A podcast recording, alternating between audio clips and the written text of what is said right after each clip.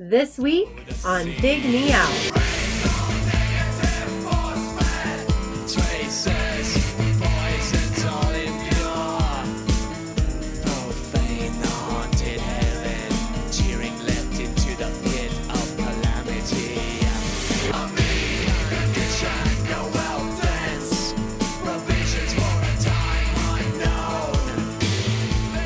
With your hosts, Jason Ziak and Tim Minneci.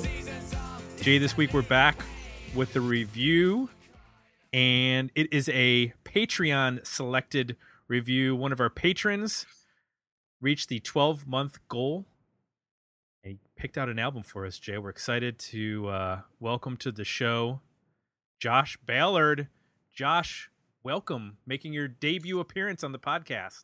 Hello, hello. Uh, this is actually my first time on any music podcast, period. So uh, thank you very much for having me on. And uh, we were just discussing before we got on air. You have a, I don't know, I, I, is it a career? Do we call it that, or do we call it a? What's the proper term? Is it a side hustle? I don't know what. Uh, not, not really that, because I mean, you don't really make much money from it, but just uh, another passion of mine I've always had. Um, been involved in uh, competitive gaming of different sorts for most of my life at this point. Um, I've gone to a lot of tournaments over the years for fighting games like Street Fighter and Mortal Kombat, and probably at this point best known for speedrunning, which is completing video games as fast as possible. And I used to do a whole lot of those, uh, participate in a whole lot of those events for charity and such that you can find online. Uh, my handle for all that, uh, Funk Doc, is kind of what I'm known by online. So. So, so do you specialize in PC or console? Uh, very much console gaming. Um, I the original Doom is one of my all-time favorite games, but aside from like that, I'm not too much of a PC game gamer. So. And what's your what's your uh, console of choice? The NES. That's what I grew up on. So. Nice. Yeah. Yeah. Oh, I love that.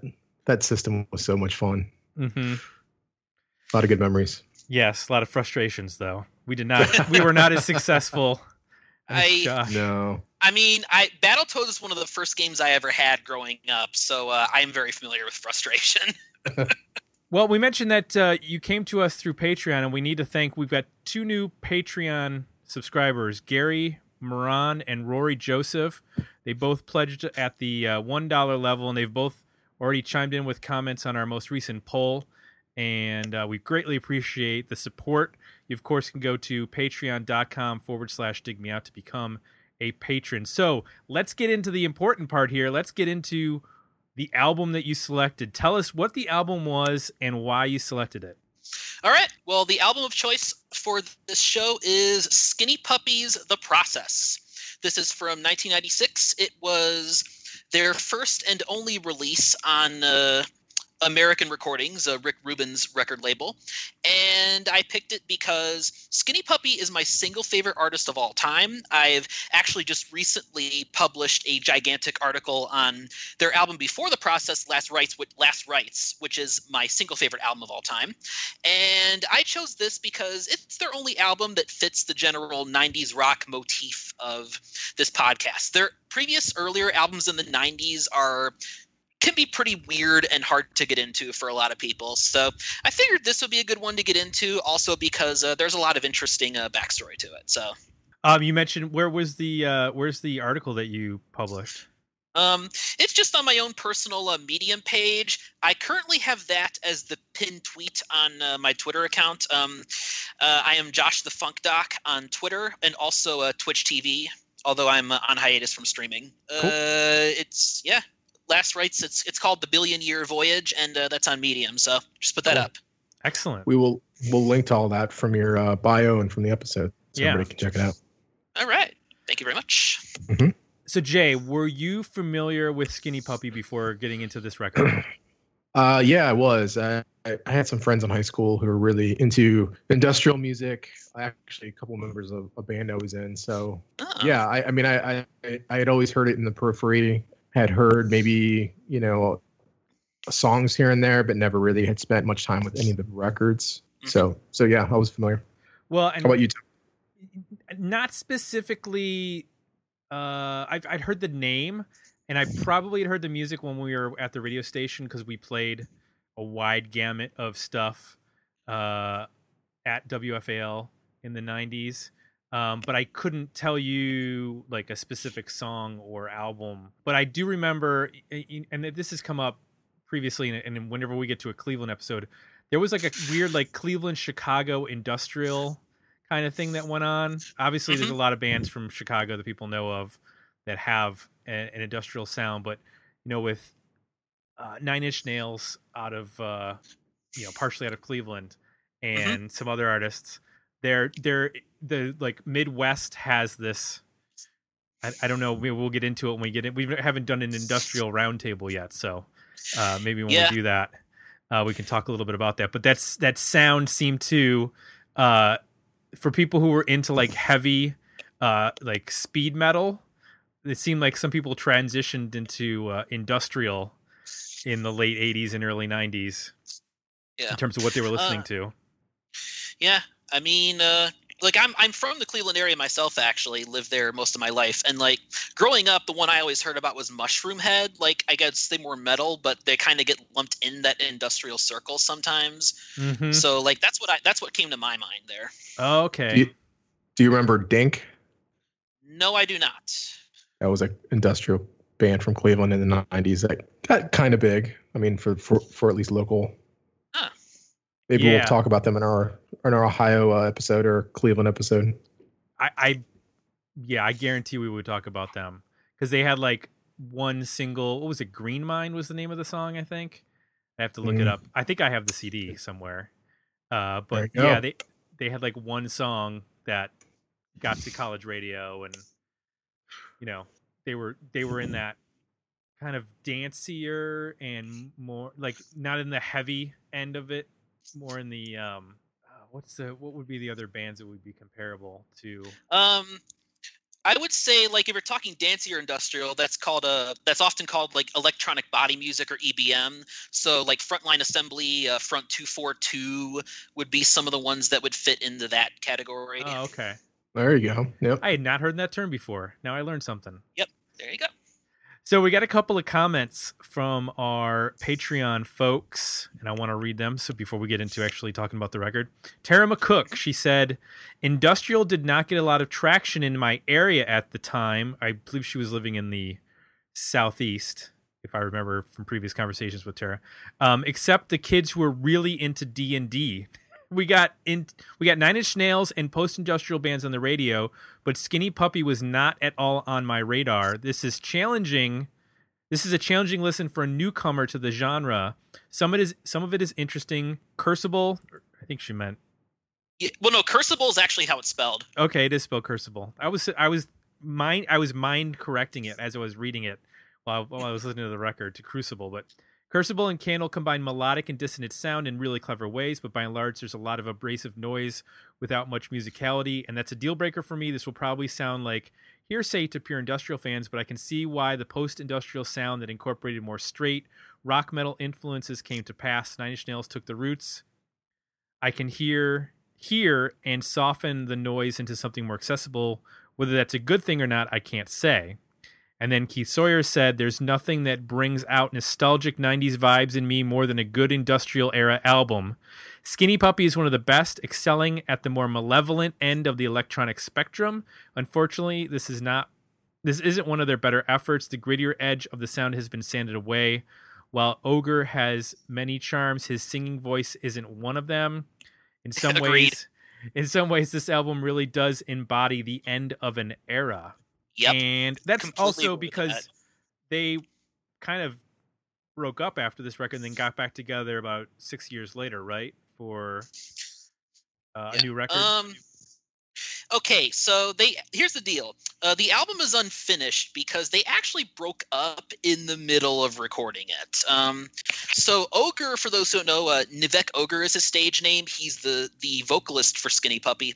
He actually quit the group in the middle of recording, and uh, I'm going to talk about this later, but you can hear that on some points in the album. I'll just say. Um, and then one of their other members, Dwayne Goettel, died of a heroin overdose, uh, also during the recording. So it was like the one remaining remaining member of the group and their longtime producer that just finished what they had left and threw it out there. Wow. Yeah. Now that's the making of a record story. Yeah, exactly. Oh, this Holy shit! this is just the tip of the iceberg too. right. So and is this, this- is this is their and- eighth and- album too. This is not like a you know a '90s cent only band. I mean, they had been making albums going back into the '80s. Oh yeah, um, 1984 was their first uh, EP, and they they put out they put out like basically one album a year throughout all of up through up until ni- ni- 1990. Okay. So yeah, they've been yeah doing things. I mean, so yeah, the process um, it was just a well that that term applies to uh, what happened to their uh, their ordeals in recording it too because it went on for over two years. They there was like they lost recordings to fires and earthquakes at different points. Um, Ogre was everyone was dealing with their drug problems as i kind of hinted at earlier with you know fatal overdose if one of the members um, they even brought in a, um, Genesis P-Orridge, the uh, vocalist for Throbbing Gristle. Um, they brought them in. Uh, the, the record label brought them in to try to give a creative spark to Skinny Puppy in recording. And they actually they actually released um, an album of like some jam sessions with Genesis P and Skinny Puppy called Puppy Gristle. So there's a whole lot going on here. Hmm. And I always think of them as kind of a. It's very similar to Ministry, and uh, I don't know. I just always think of those two bands as the same, and and they had some, like, doesn't Psalm sixty nine and some of their '90s records have the same sort of like stories around how uh, making the record and just how the debauchery and drama Yeah. around it.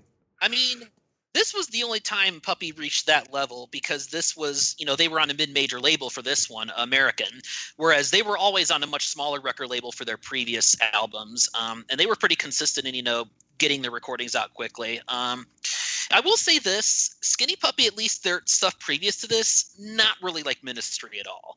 Um, they were very much occupying their own niche of uh, something that's called electro-industrial that they basically defined in the '80s. hmm Okay. Um, this album, though, is definitely more on the Ministry end of the spectrum, but we'll get to that. yeah, let's get into that. Let's talk about Jay.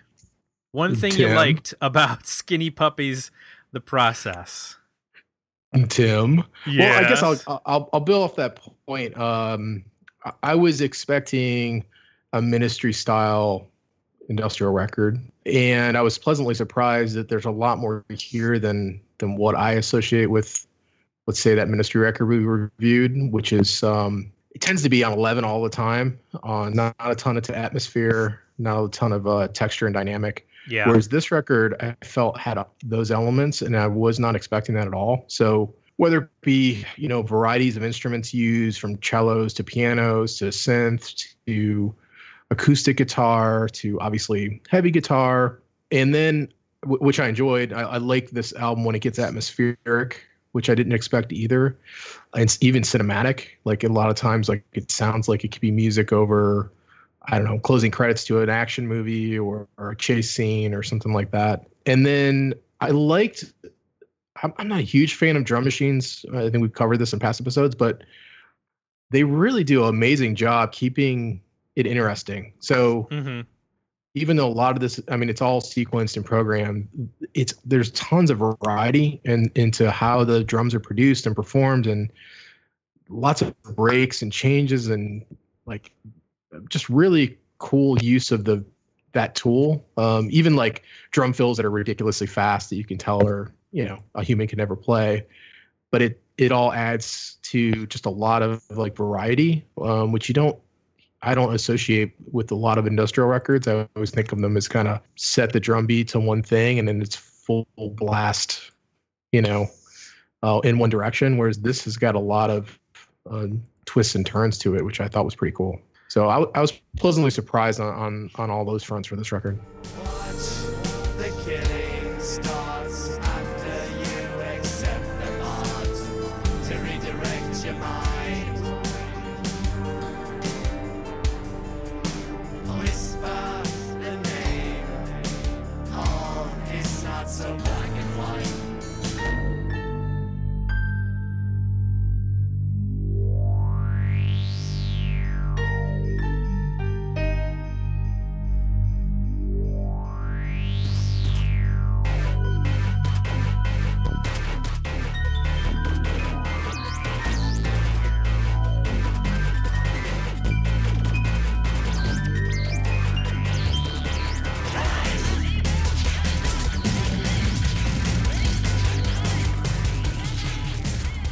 Yeah, I want to um, uh, piggyback on that in the sense that you know you mentioned about it being you know cinematic in areas. There were times, even though it's not in, the same ballpark overall as uh, the Gathering, there were times in terms of like the big epic sweep of some of the parts that it reminded me of that band.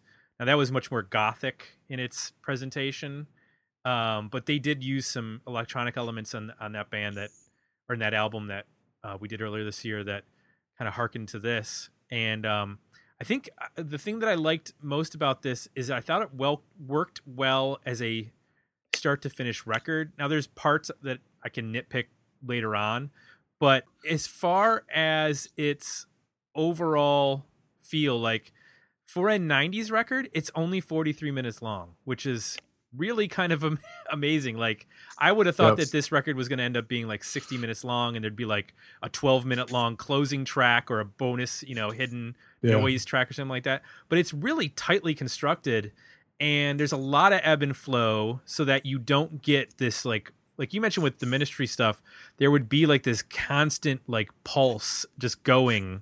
It might Yeah. speed up a little bit or slow down just a little bit, but it's pretty consistent. It's pretty grading, and I can understand that you know certain people might be into that for a whole record, but I I can't quite swallow that for a whole record. Whereas Yeah. this had a lot more dynamics going on that I Mhm. really liked, so that you know when it dropped out, I it focused my attention a little bit more because you know when there's when you get a a pounding you know drum machine at 160 dBm or you know dB whatever that can get a little like mind numbing like you can just like sort of zone out. But when it drops and then you get like there's some really cool almost like ambient parts that were really cool and and not I was not expecting it at all based on what I had you know preconceived notions about with regards to this record. So I just I kind of just dug the whole record from start to finish as a you know a single presentation based on you know keeping it at a good length and Yep. and uh, keeping it interesting so in revisiting this record and and taking some of the comments into consideration josh do you hear are there things that have evolved over the years that you like now that maybe you didn't like earlier or that you you know have switched positions on over the years Um, some bits, yes. Um, some of the tracks like Candle and Cult, I was never really hot on, and there's bits and pieces of them that I come to appreciate more now. Like the lyrics on Candle are actually really well done and not in o- and in something like it's more kind of like straightforward and romantic which is not ogre's usual style. Ogre his lyrics tend to be much more like abstract stream of consciousness kind of stuff so that part is a pleasant surprise. Although i still have a problem with that song because when he goes like she's not insane like that sounds like bill and ted to me and i just it takes me out of the song every time. Not gonna lie. Yeah, there's some bits I hear, but for the most part, I've kind of remained where I'm at. Where I'm at with this album now is kind of where I've been with a while, which is I do feel like it's still one of their weaker albums overall. It's not as bad as a lot of people make it out to be, and you do, you know, I agree with a fair amount of what you said, but if you like, uh, particularly the atmospheric and more ambient parts of this, if you're impressed with that, uh, go back and listen to some of their older stuff. Uh, Too Dark Park in particular, like that will just that just blows this out of the water. I think. Okay. Um, that's just it's also some harsher noises there, but there's also a lot of stylistic variety there as well. Um, but yeah, see the weird thing to me is I actually feel like so okay. There used to be a review of this album on Rate Your Music. I can't find it anymore. It seems to have disappeared. But there's one part where the reviewer says that some of the songs are, and I quote, teetering on the precipice of the butt rock abyss. And I just absolutely love that line. And they're definitely, I definitely feel that at some points, Curcible and Hardset Head mainly, but I actually still think those are some of the stronger songs here.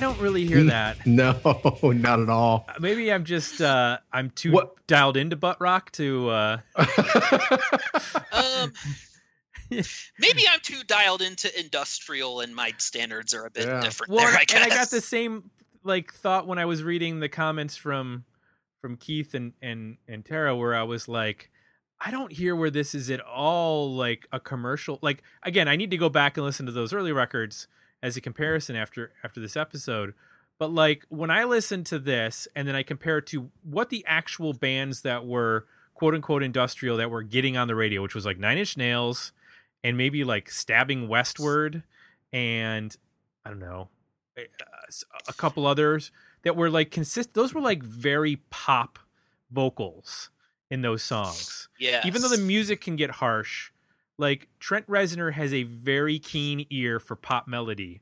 And yes, not that not that the vocals aren't interesting here but they're just not pop in the same sense that that trent reznor can pull off or that you know we're in stabbing westward or some of those other industry god lives underwater you know those kinds of bands.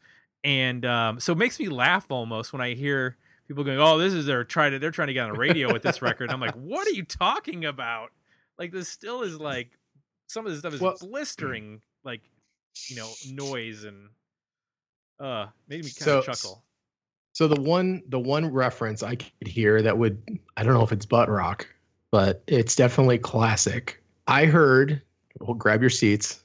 Uh-oh. I heard on Candle in particular, and a little bit on the song Amnesia.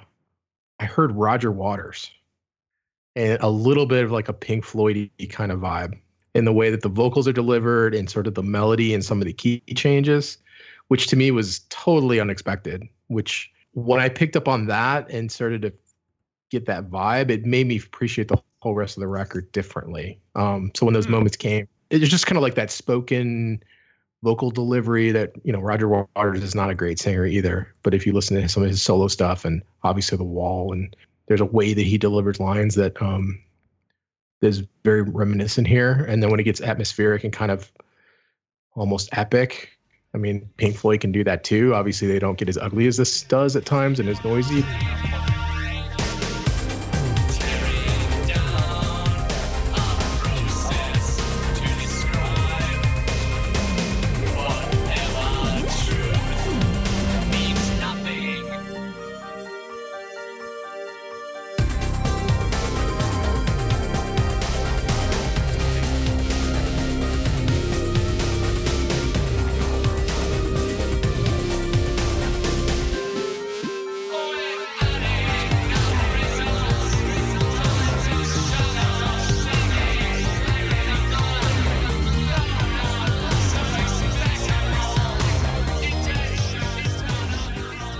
Was one, I guess, classic, you know, rock reference that I could make to the record. Other than that, yeah, I don't. It doesn't.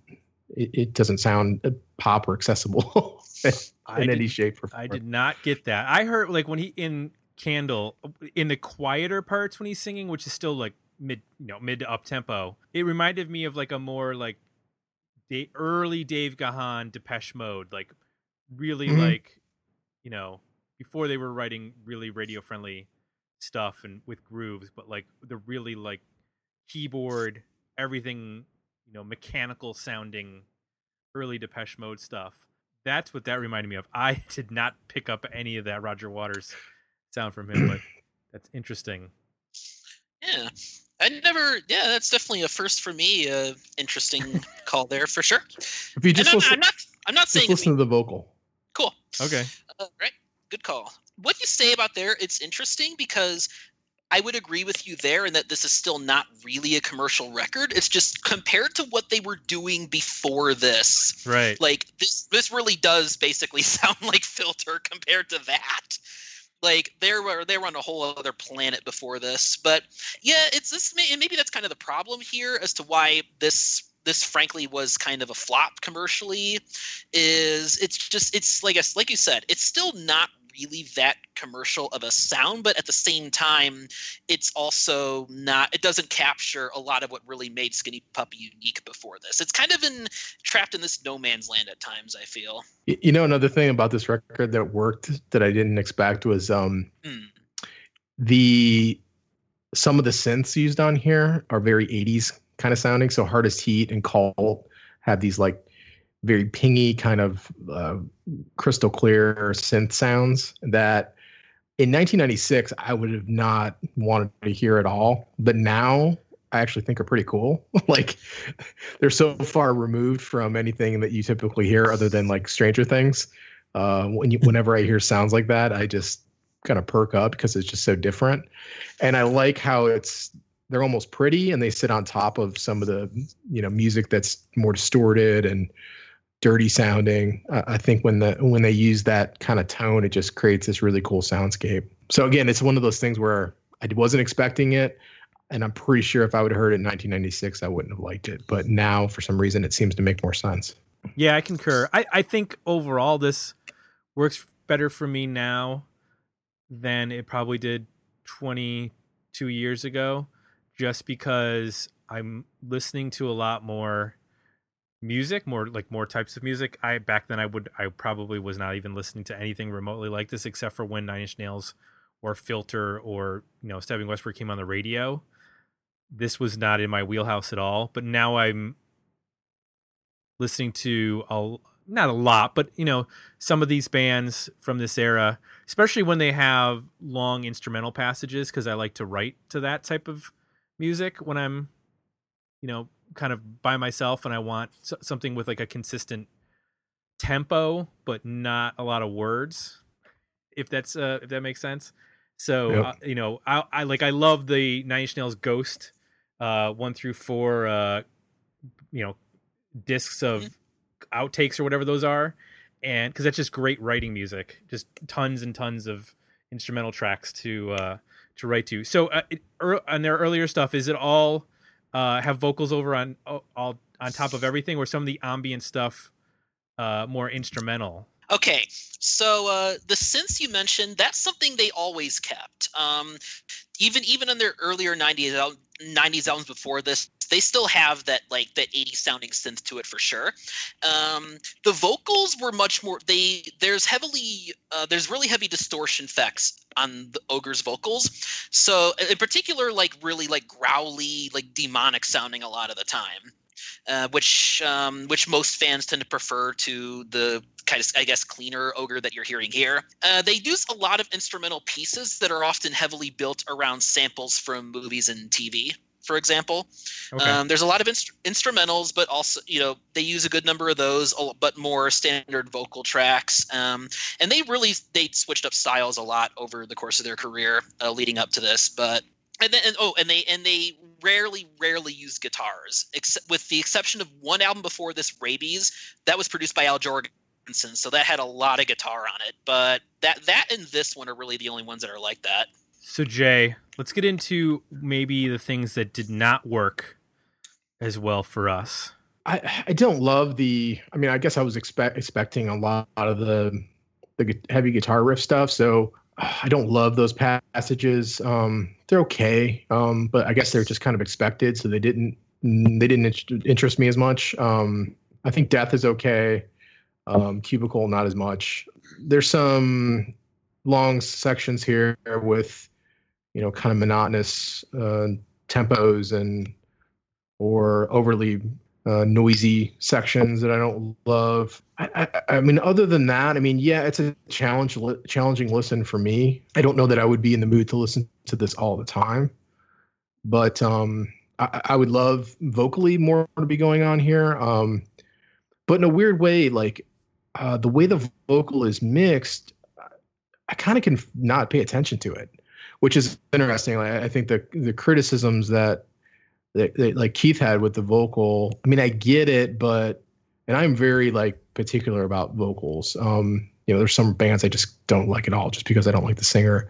Um, whereas I might like the music quite a bit. There's something about the way this is produced where it, it's so separated. Like the vocal is not uh, really up front. It's kind of just another sound off in the distance that if you don't like what he's singing, you almost can just ignore it, like not pay attention to it. So even some of the vocal stuff, while I'm always, you know, a fan of there being more melody there, I, I could ignore it enough that it didn't bother me. So yeah, I mean, I think you know anything I, I would say a criticism here would just be I think of the genre for me. You know, I'm not a huge fan of repetitive drum machines. I'm not a huge fan of the like drop D riffs that repeat over and over again. I like more dynamics. So anytime they fall into those traps, I, I'm not a big fan. But to go back to your one of your original points, Tim, it's so concise and sh- relatively short that I, I think we've been doing this so long now that any record that's under 45 minutes, it's hard to criticize because you know. yeah. yeah, it does it they know when to get in and out of uh, of tracks relatively efficiently and and not uh you know there's only like one song that's over 5 uh, well I think two songs are over 5 minutes and one's just barely over 5 minutes but most of these are in like the you know three and a half to four something and that's and there's really 10 tracks the last song is 49 seconds. So it's a it's a tight you know 10 song uh, you know 11 or 10 and a half song record. Um as far as what doesn't work for me i think it's primary i would have liked for the vocal to be a little bit more accessible. I know that's the criticism is that him apparently trying to be more accessible is is uh turning this into something they're not. But i it's just the the delivery that doesn't sit perfectly with me. Um it's just not my style. Like I, i'm like you jay like if the vocal isn't right it I, it just turns me off completely before i even you know connect with the band. Now it's it's not that case where it's not where i'm like oh i, I hate this guy and i don't ever want to hear him speak again. Like it's not that. I just wish it was like i don't know there's like a affectation or something that's going on that i don't i don't know what his speaking voice sounds like but it's very particular in the way that he delivers uh the lyrics. So it's it kind of like it just it made me pay attention sometimes when i would catch him and i'd lose focus on the music and i kind of like the music better than the than the the vocal Yeah, yeah. I wouldn't be bummed if they took some of the vocals off the record.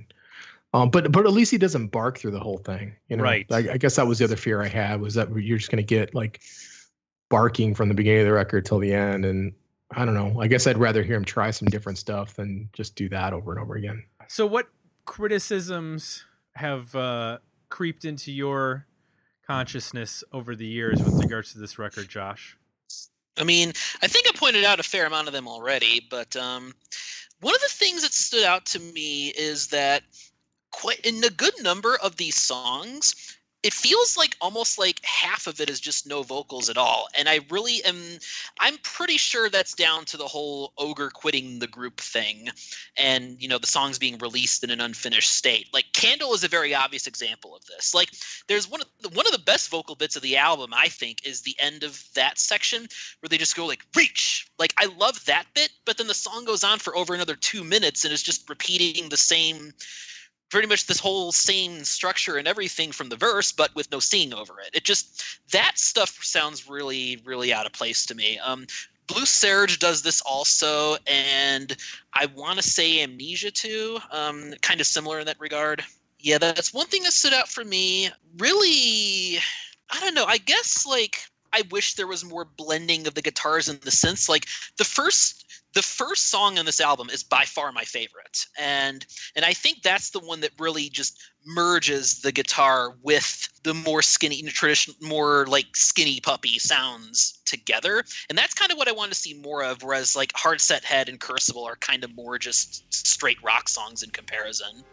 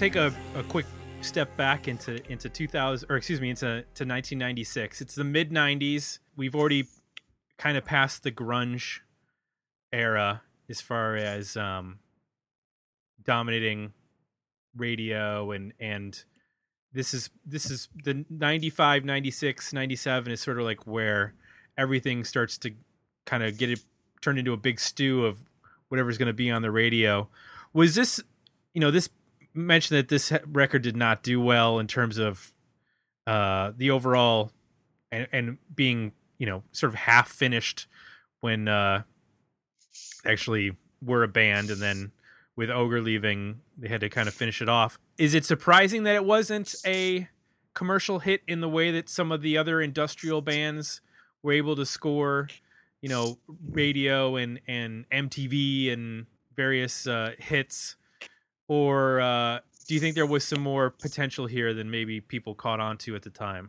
Well, you got to think that that's what American had in mind when they signed them, right? I mean, I know they had pretty good artistic uh, intent, but there's some significant money in that label. So you would think that there was some right optimism here that this was going to be another. Because that Ministry record was pretty big. I mean, it got radio airplay, it got a lot of MTV airplay, and at least so I'm wondering if they were thinking it was going to be like that or another Nine Inch Nails. I'm not sure, but I, there's just nothing here. I don't, uh, at least for me, that's accessible enough to have broken through to radio or anything like that. Yeah, I mean, Hardset Head would be the closest for me. That's the one that sounded most like a radio single to my ears. But even then, with some of the issues you discussed with the vocals and such, like, yeah, I I'm not surprised that it turned out like that. Yeah, well, yeah, I, I, I honestly, there's nothing, there's like, there's no hook, and in the same way that there is with like, head like a hole, you know what I mean? Like, there's no like, uh, or hey man, nice shot. Like, there needs to, and apparently needs to start with an H, uh, but uh, you know, there that's the one that to me is the one thing that this record's missing is if it was going to be. I know Rick Rubin from what I was reading on like the Wikipedia page was pushing the band to think in a more com- commercial way, and they brought in you know like you mentioned people to help with the with the songwriting and and whatnot, and like they just need one of these songs needed to have that radio hook and while there are melodic parts, um, uh, having an interesting melody is not necessarily going to get you a hook. Like there has to be something that people can grab onto, whether a phrase or or a particular lyric, in the way that some of those other bands do. So I, I think that was really what it came down to. Is like, you know, you could get away with just having one of those songs in 1996 and then selling a whole CD off of that. right, right. Right. If they would have done like a um, guest vocalist kind of thing, you Yeah. know, with somebody who had more of a traditional voice, I'd be curious to see if one of these songs could be turned into something like that. Like you said, where there's one track on here that's you know sells the record, and it doesn't sound anything like most of the rest of the record. like uh, Lo Fidelity Allstars, for example. Exactly, right. Or Sugar Ray. Yep. It's a completely, uh, you know, Or ninety percent of the hit singles that from the '90s. sure. Ex- exactly. Uh all right. So let's give our overall ratings on this record. Worthy album better ep or decent single? Josh i'm going to start with you. You're rating this record. Where where does it land for you? For me, this is easily a better EP.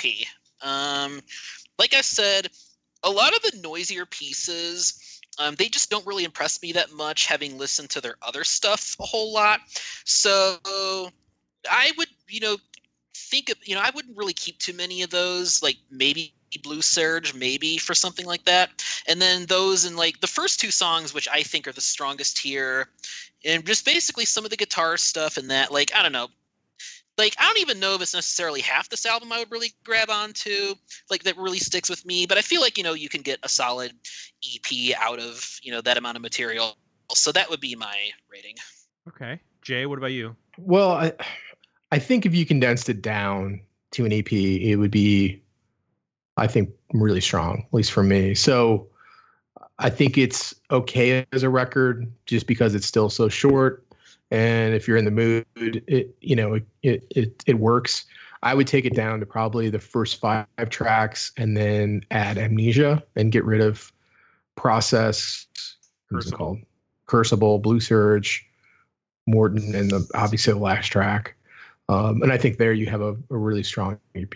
Uh, I'm gonna agree with you guys. I'm, I'm gonna agree with you, Jay, in the sense that it is a short record, so I kind of let it work that way. But if I was going to get into the nitty gritty of each track, I'd probably be at like a five song EP because there's probably certain tracks I like overall better than others, and I I wouldn't nitpick as much.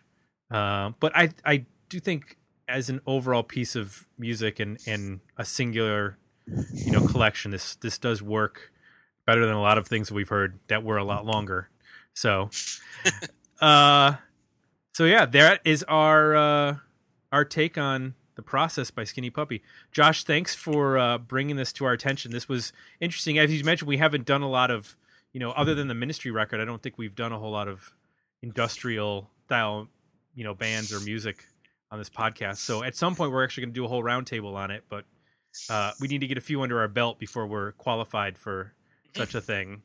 So thank you. Yeah, you're very welcome. Uh, I definitely, am, I can definitely uh, recommend some more hidden gems in case uh, you ever want to do some more episodes. So uh, if you're ever down, just let me know. And yeah, I can. I, I've got, I got stuff that I like a whole lot more than this. I can I can hook you up with. So Cool.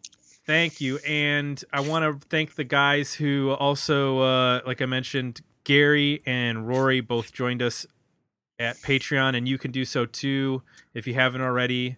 That's patreon.com forward slash dig me out. By the time this episode airs, we will have announced our next, uh, our first giveaway of 2018, which is only for our Patreon subscribers. It's a perk of being a patron. You get entered into our quarterly contests, and uh, all you have to do is sign up for a buck a month. And also, if you like what you heard, please consider leaving us some positive feedback over at iTunes. So for Jay, I'm Tim. We're out, and we'll be back next week with another episode of Dig Me Out.